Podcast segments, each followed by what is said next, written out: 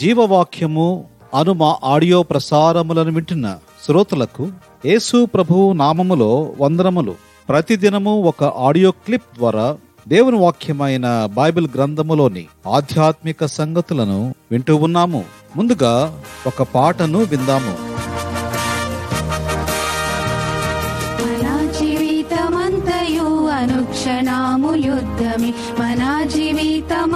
జీవితమంతయు యుద్ధమే ఇది సిలువ మార్గము. మహిమ రాజ్యముందను ఇది సిలువ మార్గము. మహిమ రాజ్యముందను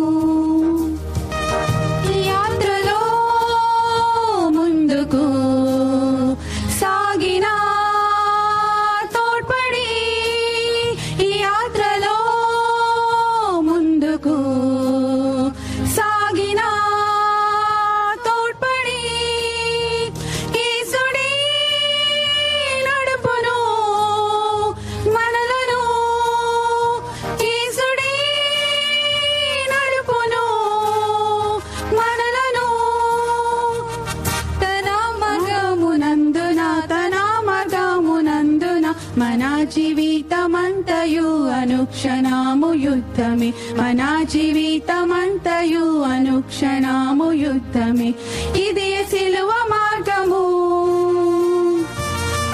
మహిమ రాజ్యముందను.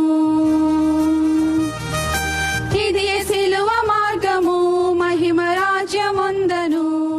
ఈ దిన ధ్యానము కొరకై దేవుని వాక్యములో నుండి మార్కు స్వార్త మొదటి అధ్యాయము పన్నెండవ వచనమును చదువుకుందాం. వెంటనే పరిశుద్ధాత్మ ఆయనను అరణ్యములోనికి త్రోసికొని పోయెను. చదవబడిన ఈ భాగములో నుండి వెంటనే పరిశుద్ధాత్మ ఆయనను అరణ్యములోనికి త్రోసికొని పోయెను అనే భాగమును ధ్యానించెదము. యేసుప్రభువారు ఈ లోకములో ఉన్నప్పుడు తన పరిచర్యను బాప్తిస్మమిచ్చు యోహాను బాప్తిస్మమిచ్చుట ద్వారా ప్రారంభించాడు. బాప్తిస్మము పొందిన తరువాత వెంటనే పరిశుద్ధాత్మ ఆయనను అరణ్యములోనికి త్రోసికొని పోయెను అని వాక్యములో మనము చదువుతాము. అరణ్యములో సాతాను ద్వారా శోధించబడ్డాడు. అపవాది ద్వారా శోధించబడిన చివరి శోధన మతైస్వార్త నాలుగవ అధ్యాయము ఎనిమిదవ వచనము నుండి పదకొండు వచనములలో మనము చదవగలము. మరల అపవాది మిగుల ఎత్తైన ఒక కొండ మీదకి ఆయనను తోడుకుని పోయెను. ఈ లోక రాజ్యములన్నిటినీ వాటి మహిమను ఆయనకు చూపి నీవు సాగిలపడి నాకు నమస్కారము చేసిన ఎడల వీటినన్నిటినీ నీకిచ్చదనని ఆయనతో చెప్పగా అనే మాటను మనము చదువుతాం. అయితే ఏసయ్య సాతానా పొమ్ము ప్రభువైన నీ దేవునిని మ్రొక్కి ఆయనను మాత్రమే సేవింపవలనని వ్రాయబడి ఉన్నదని చెప్పాడు. ఇలాగున అపవాదిని ఏసయ్య గద్దించాడు. అపవాది ఏసయ్యను సిలువకు వెళ్ళకుండా ఆటంకపడుతూనే ఉన్నాడు.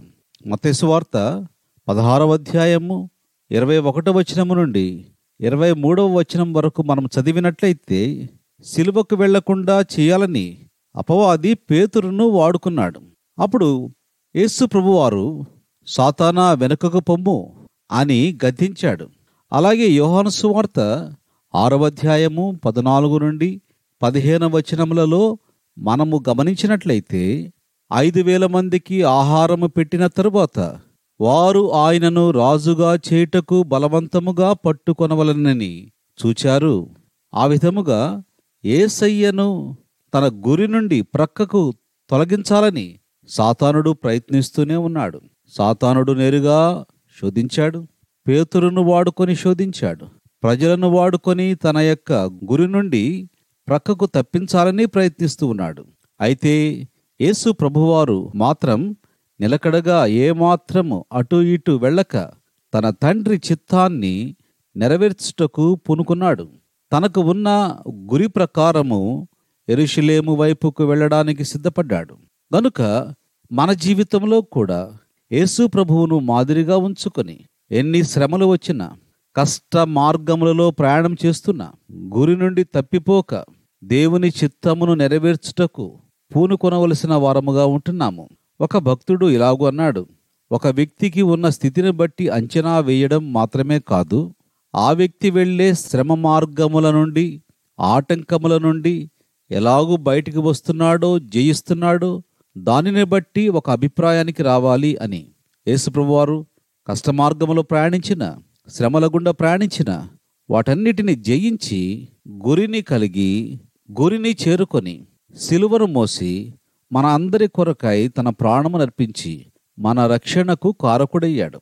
అలాగే మన జీవితంలో కూడా నిలకడి అయిన స్థితిలో కష్ట మార్గముల్లో ప్రయాణించినట్లయితే జయ జీవితమును పొందగలము. అలాంటి నిలకడి అయిన స్థితిని ప్రభువు మనకు దయచేయనుగాక ప్రార్థన చేసుకుందాం. ప్రేమ కలిగిన మా ప్రియ పరలోకపు తండ్రి నమ్మదగిన మా దేవ యేసుప్రభు వారి పరిశుద్ధమైన నామములో మీకు వందనములు చెల్లిస్తున్నాం. మాకు అనుగ్రహించిన శ్రేష్టమైన వాక్కును బట్టి వందనములు. వెంటనే పరిశుద్ధాత్మ ఆయనను అరణ్యములోనికి త్రోసికొని పోయెను అనే మాటను మేము చదువుతున్నాం. శ్రమ వచ్చింది శోధనలు వచ్చాయి. అయితే మీ యొక్క గురి నుండి తప్పిపోలేదు. అలాగే మా జీవితంలో వచ్చే శ్రమలు శోధనలు మా గురి నుండి ప్రక్క త్రోవ పట్టించుటకు ప్రయత్నించినప్పుడు నిలకడైన మనసుతో ప్రయాణం చేయుటకు కావలసిన కృపను దయచేయమని ప్రార్థిస్తున్నాం. ఎవరైతే ఈ మాటలు వింటున్నారో వారు శోధించబడ్డప్పుడు కష్ట మార్గములలో ప్రయాణం చేస్తున్నప్పుడు నిలకడైన మనసుతో యేసు ప్రభు మాదిరిని అనుసరించి నడుచుకొనుటకు కావలసిన కృప దయచేయమని ప్రార్థిస్తూ యేసు ప్రభు వారి పరిశుద్ధమైన నామములో స్తోత్రములు చెల్లించి వేడుకుంటూ నాము తండ్రి. ఆమెన్. God bless you.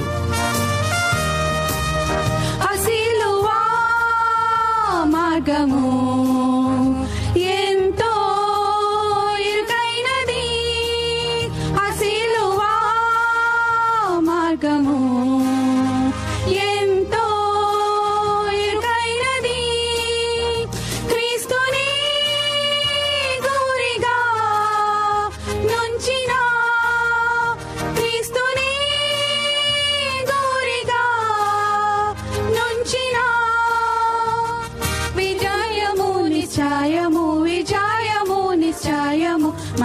జీవితమంతయు అనుక్షణము యుద్ధమే మన జీవితమంతయు అనుక్షణము యుద్ధమే ఇది సిలువ